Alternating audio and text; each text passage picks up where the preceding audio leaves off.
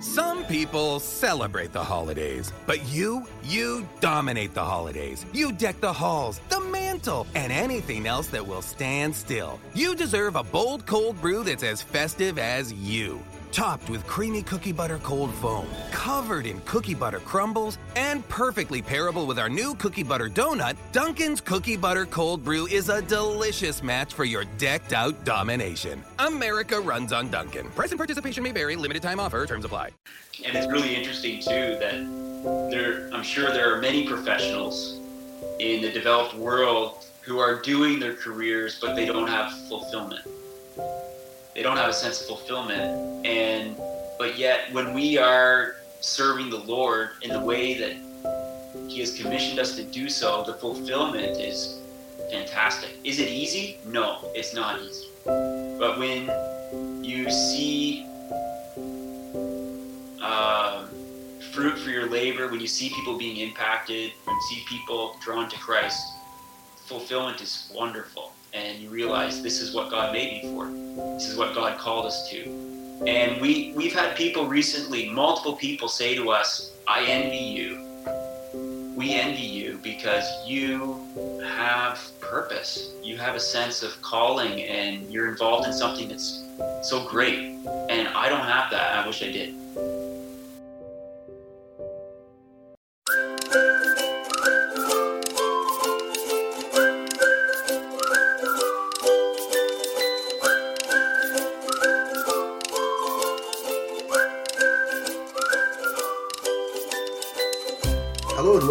Welcome to Testimony, an encouraging look at how God works in people's lives.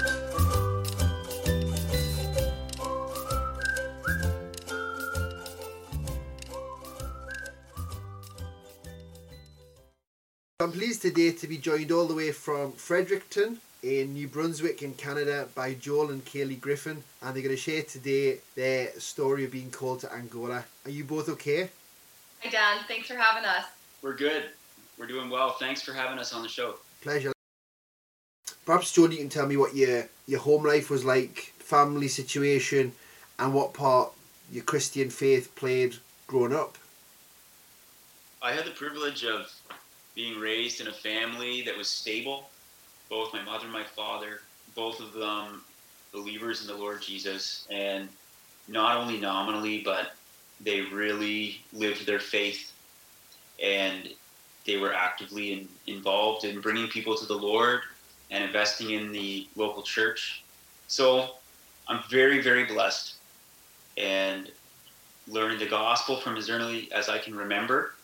And I accepted God's salvation at a young age and began to read my Bible even before I was 10 years old, you know. And so, very, very blessed.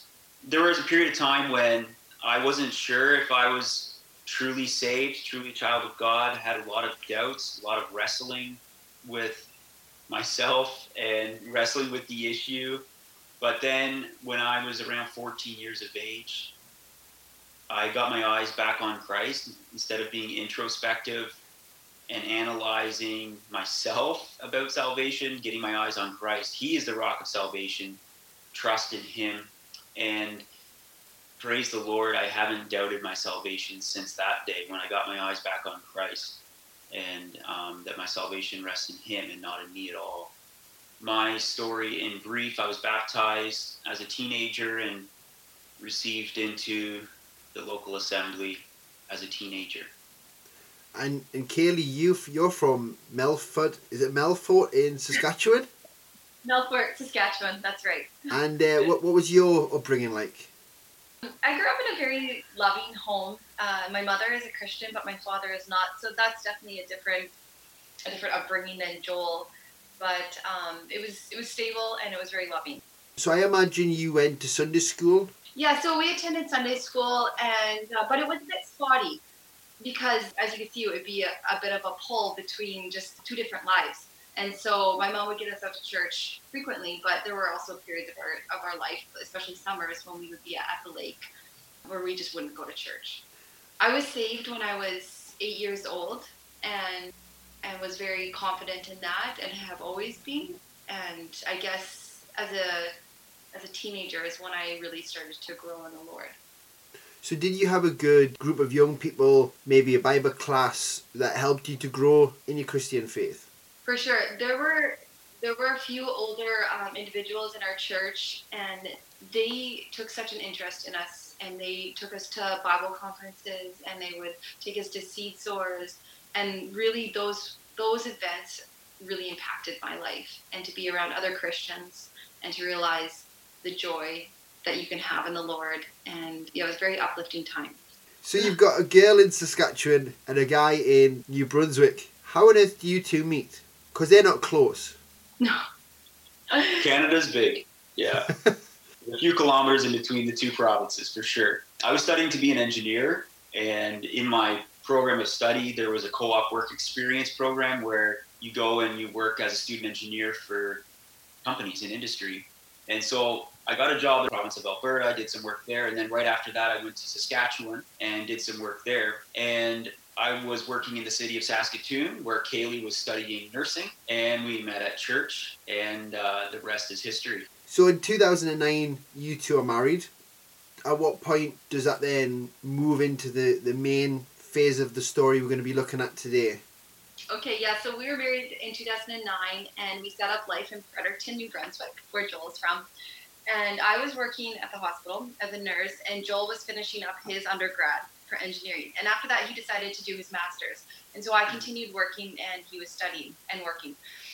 And he was finishing up his master's, and we were pregnant, I guess, with our second child, and Alicia was already born, just a year old. And maybe she wasn't a year old at that point.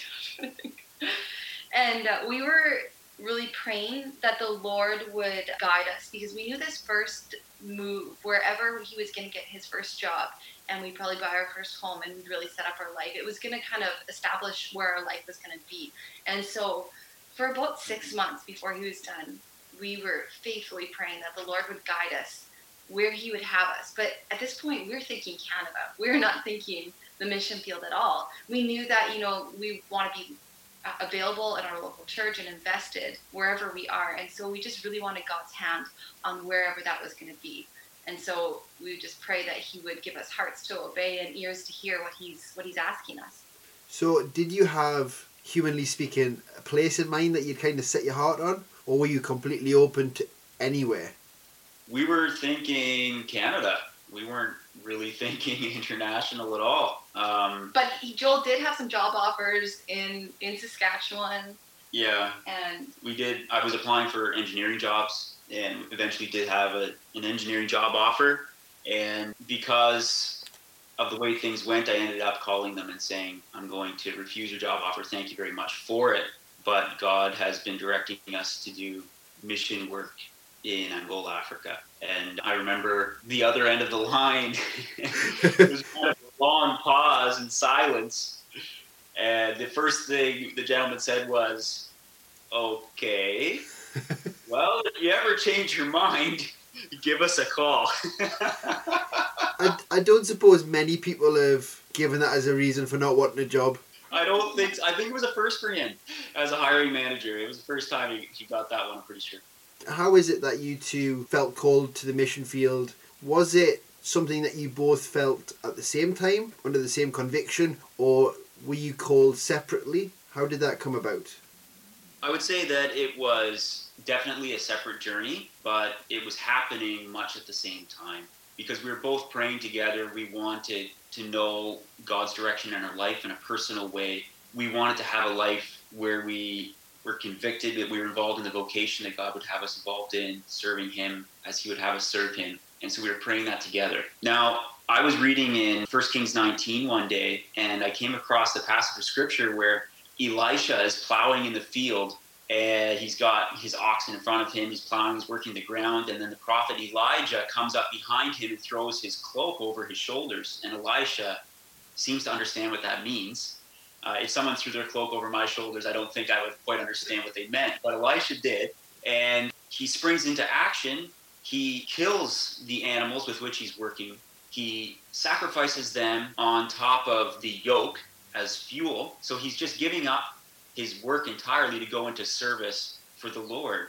and uh, he serves food to his family, kisses them goodbye, and he's gone. And I was just so impressed that early morning devotion that day that had me in 1 Kings 19. Wow, this is true devotion. This is true discipleship. There was no hesitation to simply follow God's direction and serve the Lord. And of course, the words of Christ came readily to mind as well that we need to take up our cross daily. If anyone would like to follow me, let them take up their cross daily and follow me. I was so stirred within that this is the true devotion that the Lord Jesus is calling us to. Following Sunday, there was an opportunity to share in the church, and I did, and I shared on that passage just to give a, an encouragement to all the Christians. And a gentleman was there who was involved with the work of the Lord in Angola, and he felt led to talk to us. And that evening, we just went for went to their home, and they talked to us, and they challenged us, just saying it's one thing to say that, and it's another thing to do that. Be open to the Lord's direction in your life. The fields are white unto harvest the laborers are few. Be open to whatever the Lord might have for you. Uh, for example, you know, we're we could use help in Angola, and uh, so this is where this the whole Angola dimension enters our life. And we actually laughed out loud at that point because we were not thinking Africa at all. And so we laughed out loud a little bit, but I mean, it got our attention because we had been praying. And so all of a sudden, okay, yeah, this is maybe the Lord is in this and so that night we did have like quite a few objections, right? You think of Africa, Angola, you think of war, you think of malaria, you think of AIDS, you think of snakes, you think of lions. I don't know, we had a lot of objections, but we knew that if the Lord was in this, He was going to make Himself clear. So we went home that night and we just prayed the same prayer that we've been praying, and we were really listening at that point. So Joel woke up the next morning. There's times in your life when you just have peace that the Lord's going to make things clear that morning in my devotion, I had peace that God would make things clear through His Word. And my regular devotions had me that day reading Psalm 90 and Psalm 91. And Psalm, they're really a prayer of Moses. And in Psalm 90, you have that famous verse, teach us the number of days that we may apply our heart unto wisdom. The span of a man's life is, you know, 70 years, perhaps 80 if you're strong.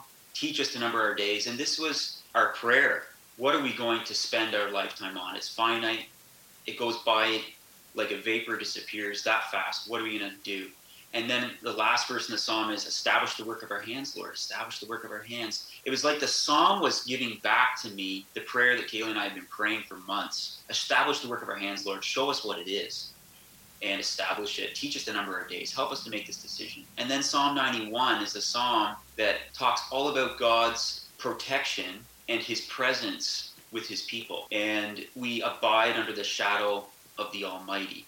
And then every single one of our objections that we had raised earlier about war, about pestilence, about the snakes, the adders, the lions, the arrow that flies by day, all of these hazards that we could say, no, we can't we can't obey the Lord and go to Angola because all these hazards. God said, I know about those.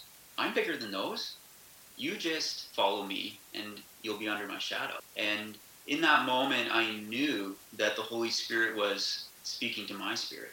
I was just going to say, it's all well and good, you two coming to that conclusion, but you're both from relatively big families. You've got Alicia, who's young, you've Severe on the way. Was there a, a pull from the families to not necessarily dissuade you from going, but to bring up other objections, other excuses? You know, maybe wait, maybe go when the girls are older was that something you experienced? Yeah, so I guess at the time when Joel was, you know, reading through Psalm 90, 91, I, I was doing a Bible study in Jonah at the time. And I had no desire to go to Africa and raise a family there. It, I really didn't. I had gone on a short-term mission trip three months to Zambia, and I loved my time, but I never imagined raising my family and living permanently in Angola or in Africa. So I was really scared and I felt like Jonah. Like I did not want, he didn't want to go to Nineveh, right? And I felt the exact same way. But I remember reading in chapter four, and here's Jonah, and he's sitting outside the city and he has this plant for shade. And and then it, it withers and it dies. And he's angry. And God says, Jonah, do you do well to be angry? You care more about this plant you care more about your comfort than you do for a nation that's perishing. And it's I remember just being so touched by that because I felt like I'm caring so much about my comfort in life.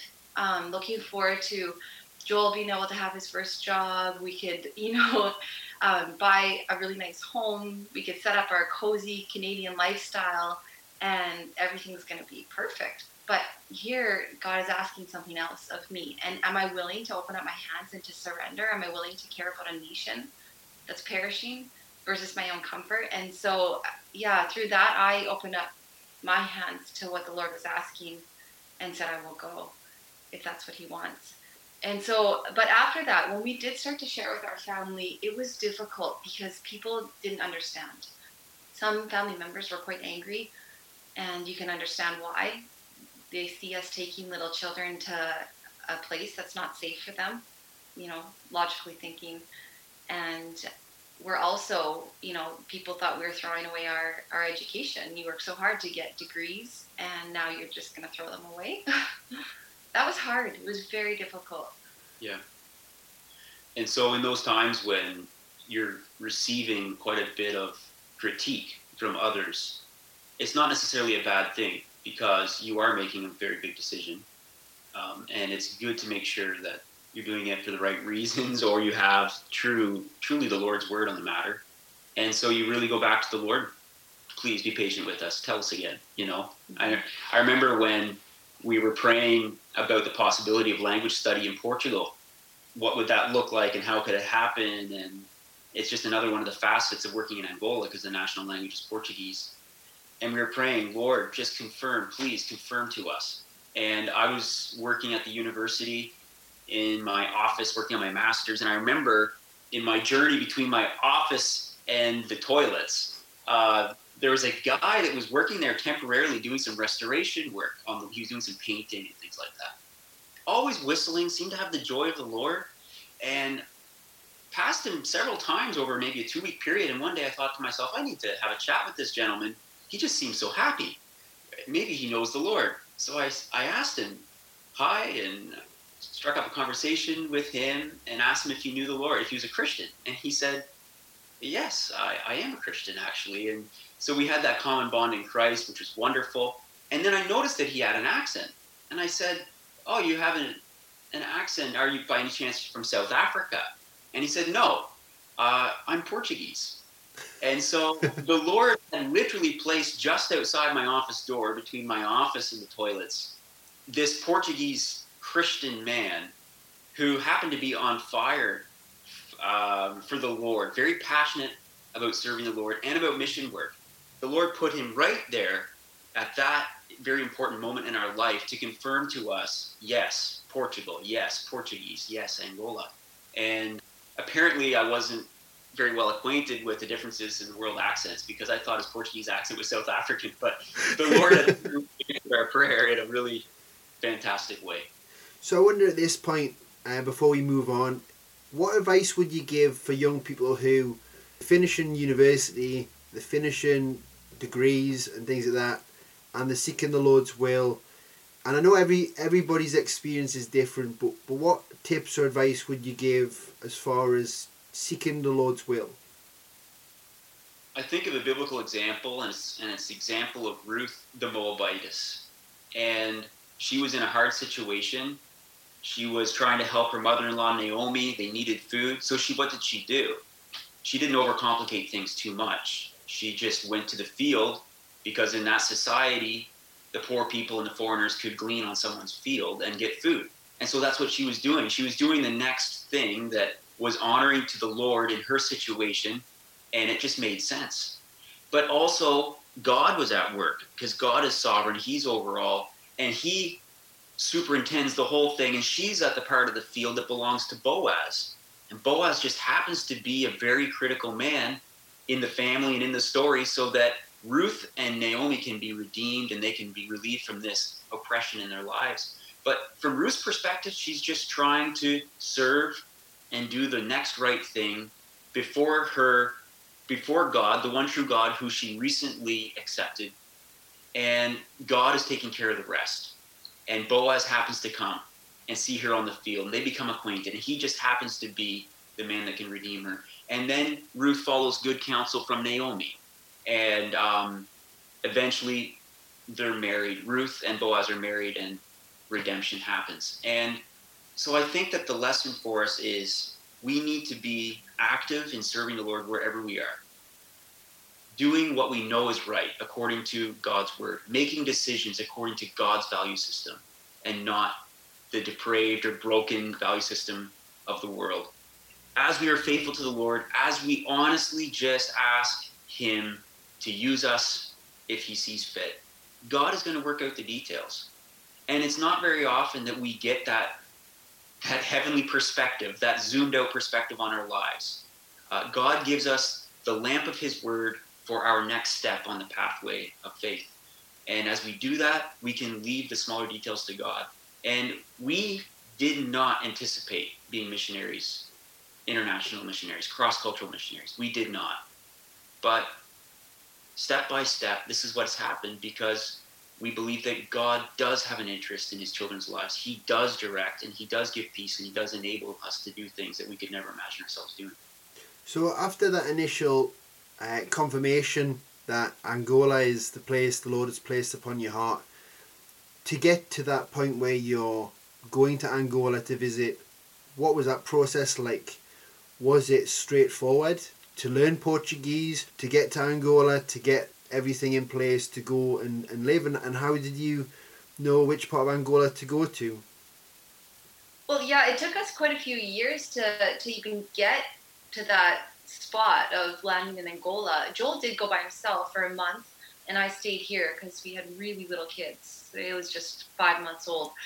And then um, we went to Portugal and we studied, and we were there for about 15 months, full time study, which was a beautiful time. Portugal was it's, it's a gorgeous country to live in. Um, but it also was a challenge. Language learning is a very humbling experience. And all of a sudden, we're working at the same job together. You know, we're both studying. We both tried to trying to get the language. Joel naturally excelled at it, and it was really difficult for me. So that was a hard time, right? You're you're facing different things. You're facing living in a in a different cultural and different wor- world, and um, trying to get this language. So a lot of really, you know, hard times and a lot of really good times there. But um, the Lord was faithful and, and, helped us through that. And then we came home to have our third daughter, Cora. So we, we had Cora, but she was premature and just weighed three pounds, 13 ounces. So we lived, we lived in Canada for a year while she grew and also waited on our visas. We had applied for visas to Angola. And so we during that time we were in Canada, and then we went back to Portugal for about five months, and then we finally received our visas. So we landed in Angola, December 2015. And all the time you're in Portugal, were you thinking, "Are you sure it's not here, Lord?" Portugal's yeah. nice. Yeah, yeah. We've, yeah. come quite a, quite a distance. We'll just stay here. yeah. so I wonder if you could paint a picture for those who haven't been to Angola of what you experienced, you know, that first time you touch down with small children, young family, you've landed in a place that you feel you're going to call home. What was that experience like? Because from Canada, it must be a million miles away. Certainly. The sights, the smells, the sounds, everything is so new. And I think um, it's almost like adrenaline that's just taking you through the first while and everything is new and it is exciting too. Um, there are things that are baffling but there's all it's also intriguing. It's exciting. You lean heavily. If you have the privilege to do so you lean heavily on those who have gone before you and other missionaries who have experience and they can show you the ropes and they can answer your questions and they can help take care of you. And um, that was certainly our experience, and we needed that. But you certainly you go through a lot of fatigue uh, as you go through culture shock. You you kind of wonder why you're so tired, and your body and your person is just processing so many new things, and it can be disorienting certainly. And it just takes time. I think anybody who's going through big changes in life, you got to give yourself cut yourself some slack because it is very disorienting, discombobulating and um, takes time for the dust to settle and to find your new footing. You lean on the Lord. I remember when I first opened a bank account in Angola, and this is a situation where God shows up in such a special way and puts his hand upon you and gives you his touch of peace when you are in such a new situation. Open up a bank account, and I received this envelope from the bank with my new bank card in it. It's my debit card. And um, I remember opening up the envelope and looking at the card and then seeing the pre-programmed pin number that came for my bank card. And i was just astounded like my jaw must have dropped in astonishment because the pre-programmed pin for my bank card was my favorite pin number that i would assign to all of my bank bank cards in canada. Now that's probably not a good thing to do put all the same pin number on all your bank cards but that aside um, what the statistics, the probability Yeah. to receive that PIN number on my bank card, and I just praise the Lord. Here in the middle of total discombobulation, in the middle of everything new, the Lord says, Here, Joel, here's something that you're accustomed to, and here's a little reminder that I'm with you. And it's that that carries you through. It's it's the Lord that gives you the grace to, to carry through and and survive in a in a foreign setting. And what was that number? Great question. You'll have to listen to the next podcast to get that answer. Now's probably a good good time to mention, but I've actually only met you two for one evening, and that was in a little little mission house uh, in Kamundambala. But it's amazing Yeah, how yeah. you meet people and you've you know having faith in common, having uh, a, a desire to serve people in common is is a great help, and you just you seem to click with people. I wonder, perhaps Kaleigh, you could take this question. One of my biggest regrets, if that's the right word, is that I never met Ruth Hadley. But what I experienced was a woman whose life and whose faith and whose very existence in Angola just seems to have echoed through throughout the whole country. What was it like meeting someone like Ruth in Angola? Yeah, that's a really good question, Dan. It was such an honor to spend our first month, two months with Ruth Hadley. She was the one that picked us up at the airport. At that time, she was the only missionary uh, in the country, and she welcomed us, and she was so loving. First, you you hear Ruth Hadley, and she seems like a legend, and then you meet her, and she's just so personable and relatable, and she was amazing with our girls, and um, helped me as a young mother, even though she had never had any kids herself. She just seemed to have, you know, so much wisdom and even how to raise kids, and um, it was just really helpful for her to be so open, and and I wasn't intimidated at all by her once you got to know her. Yeah, Ruth Hadley was such an interesting blend of motherliness, of faith, humor, and grit. Yeah. Uh, she was tough. She's a tough woman, but yet she- being so tough, she could also be very motherly and very, very insightful with whatever she would say to you. And I think back to things that she said that at the time I didn't process as well as I should have. And looking back now, that those comments come back to me, and I'm benefiting more from her now. Even Mm-hmm. she certainly, in a short space of time, was able to say a lot and impress a lot on us. And um, we're very thankful that we have the privilege of we had the privilege of knowing her and being able to continue on on top of her shoulders in a lot of ways in the work of the Lord in Angola. And Kaleigh mentioned she's the only missionary in Angola. Well, there's other missionaries in Angola, but she's the, the only missionary that we were acquainted with in Angola. When we landed, she was present uh, in the country, and um, that's the disclaimer on that. So speaking of the work in Angola, you two live in Luau with your three girls. What what work is it that you're you're involved with there, and and also what role have the girls played in helping to establish that work to to make you two be more approachable with the people of Luau? We have three main, I guess, avenues of ministry. We work with children. We have a children's outreach in the village that is closest to our house, and so we have anywhere between 80 to 120 kids that come out for for that. Um, some of them even walking many kilometers to get there. and it's just a wonderful, joyful time with them. Um, and it's it's just been amazing to see the kids grow over the years too, and many professing salvation, and we're seeing them grow, and so it's it's a it's a beautiful time together. We also have a outreach with youth, and we do that at our house in our yard. And so we welcome anyone that's 12 years old and, and over to come to our yard, and we do a time of uh, gospel message with them, and then games. And so we'll play football or throw a, a frisbee around. We have a trampoline that the kids love, and also uh, Joel worked with an Angolan um, brother, and they built a, a swing set, I guess, playground.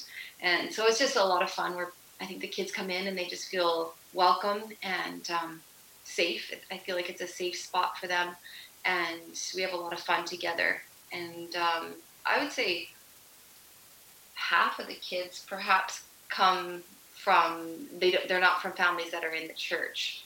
So it's it's wonderful to reach out to the community around us as well. Um, and then we also Joel has home Bible studies, and he's got about six different groups, sixty students, and so that he's really busy doing that throughout the week. And then I spend a lot of my time homeschooling every day with the girls. Is homeschooling your own children? Well, you you always homeschool your own children, I guess, but I imagine it's not something you ever envisage doing. you always homeschool your children. you might homeschool someone else's, but it's not very common. Um, do you find it difficult to homeschool the kids and to, to maintain a level? Because I know that when they go home to Canada, they go back into the school. Is it difficult to try and keep them at the right level for Canada and also to be involved in all of the different aspects of life in Luau? Yeah, um, homeschooling is, is a challenge.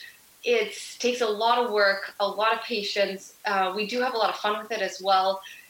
I'm thankful that I have a, a, really good curriculum that I buy out of the States. And so it's all set up for me. So I don't have to fear that I'm not meeting, I guess, the goals that I need to be meeting for the girls where they're at. Um, because I just follow this curriculum and it's a, and it's an amazing curriculum. So I'm very thankful for that.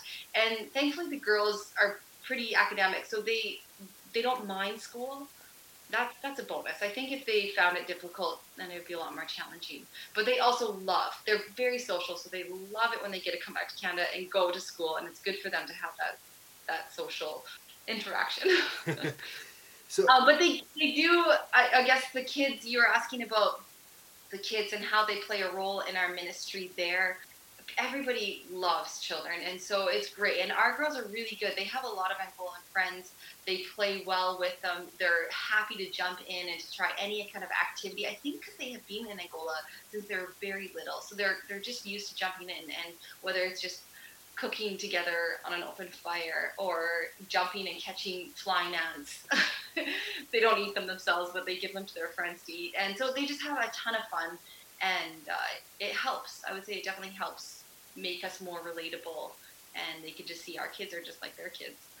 Well, the day that I met the, the five of you, it was only about 10 minutes in when I had the three of them sat all around us wanting a book read. They're obviously very comfortable around people and make friends very easily. Yeah, I would say that definitely describes our girls.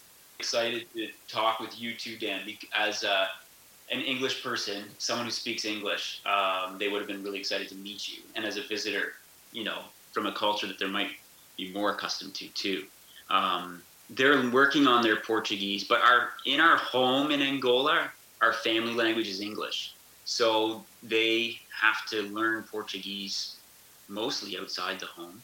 And our oldest daughter has learned the most, and she's doing the best at it. But it's it's definitely a challenge um, for them and for our whole family. To our family language is English, but our life language in Angola is Portuguese.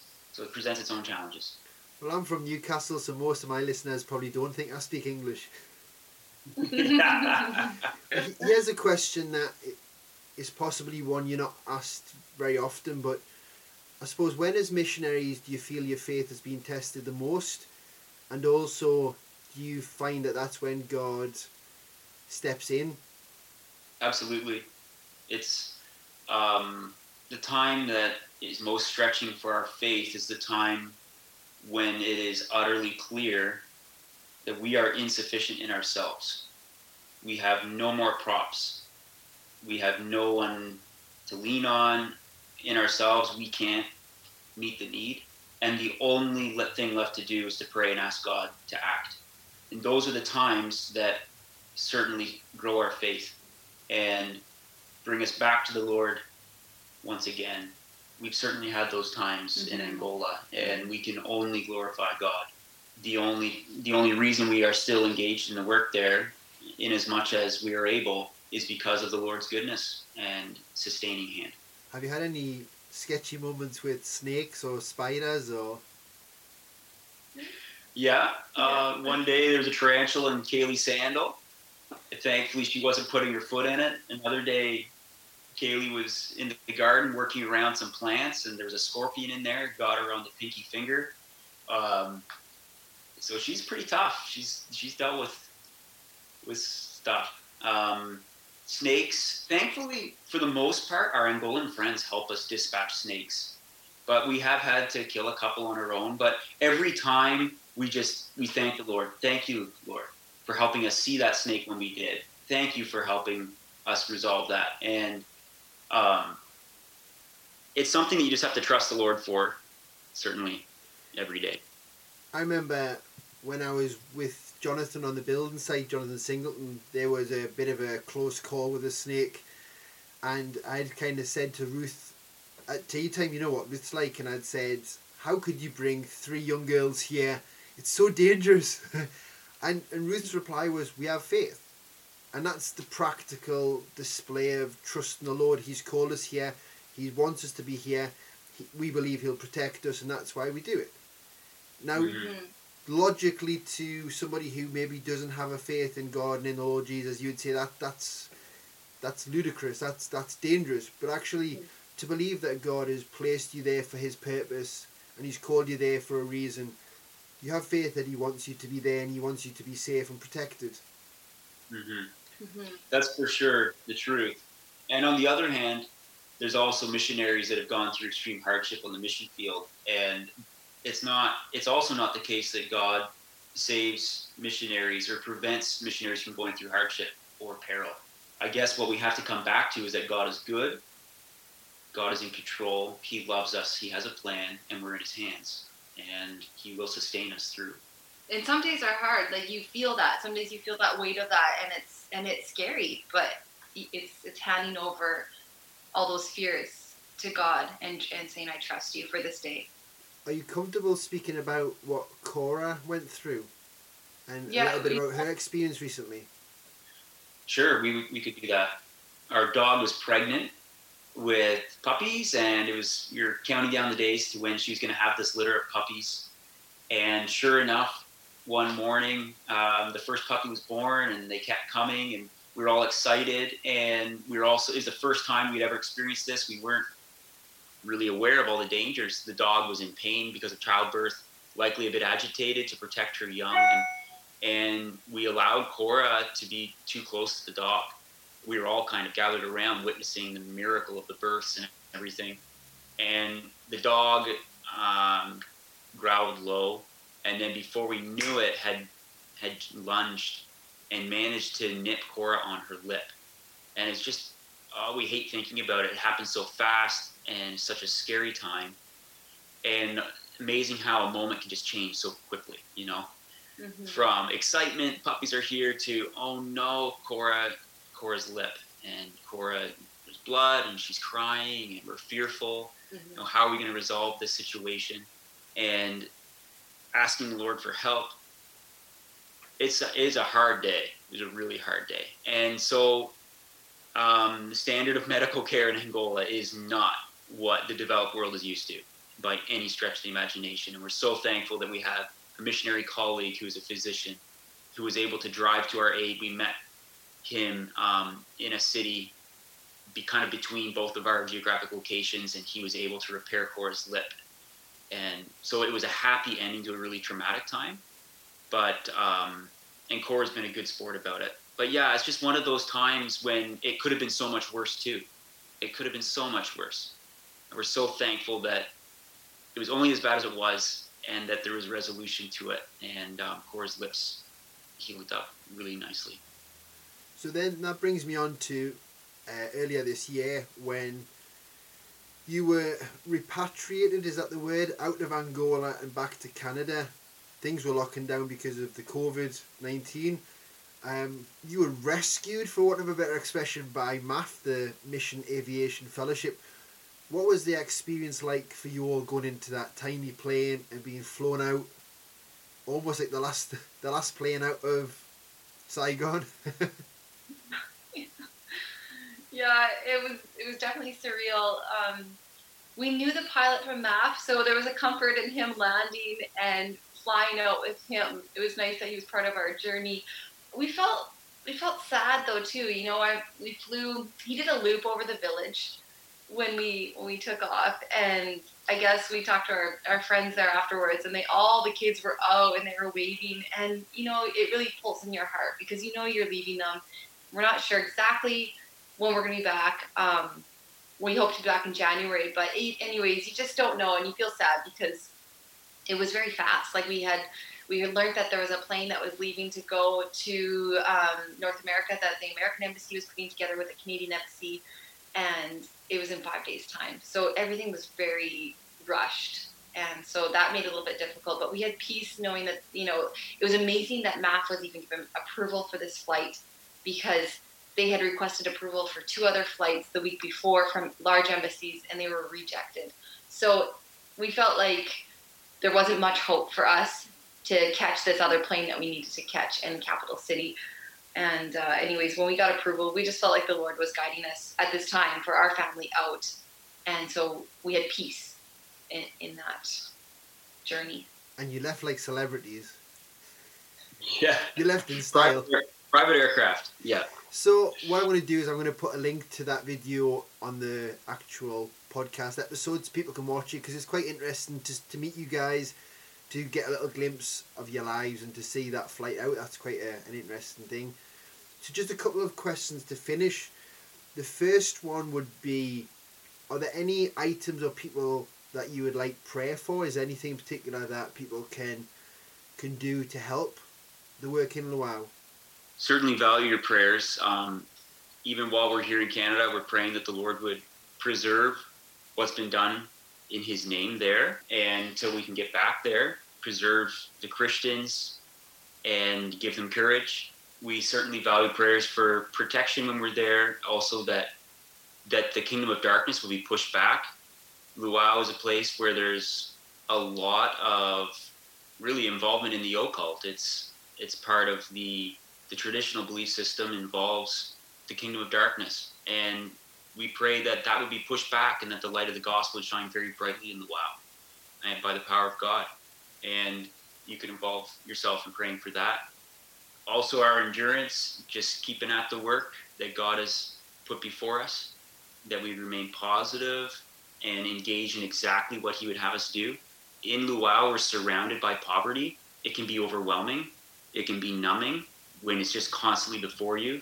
But we need is very much on our minds to understand the best ways to help people out of poverty in the name of Christ and leave poverty behind. We definitely need wisdom and ideas to make that happen. Yeah, I, I would say those are the first things that come to mind. Last question Is there a Bible verse or verses that you've had as comfort or reassurance or that have just cemented the position you have now that have that have helped? I think um, the Word of God is certainly what sustains us. His promises sustain us, and often it's the timely word, a word for the day, uh, encouragement for the day that helps us through. But certainly, Psalm 91 is a psalm that we've come back to over the years. Psalms 90 and 91, when we need to refocus on our original prayer that we be involved with the work that God has for us and how he's guided us this way. He's brought us to this point. He sustained us. But then his promise of presence, the promise that nothing will touch us outside of his control of Psalm 91 and the promises that are there. Those are certainly scriptures that we come back to. Well, thank you very much for joining me today on Testimony Podcast. Thanks, Dan. Privileged to be with you, Dan. Thanks for your questions.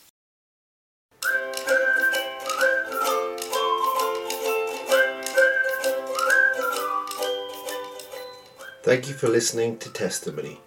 If you have any suggestions as to who would make a good interview, then please get in touch at testimonypodcast at outlook.com or find us on Facebook and Twitter. Thank you.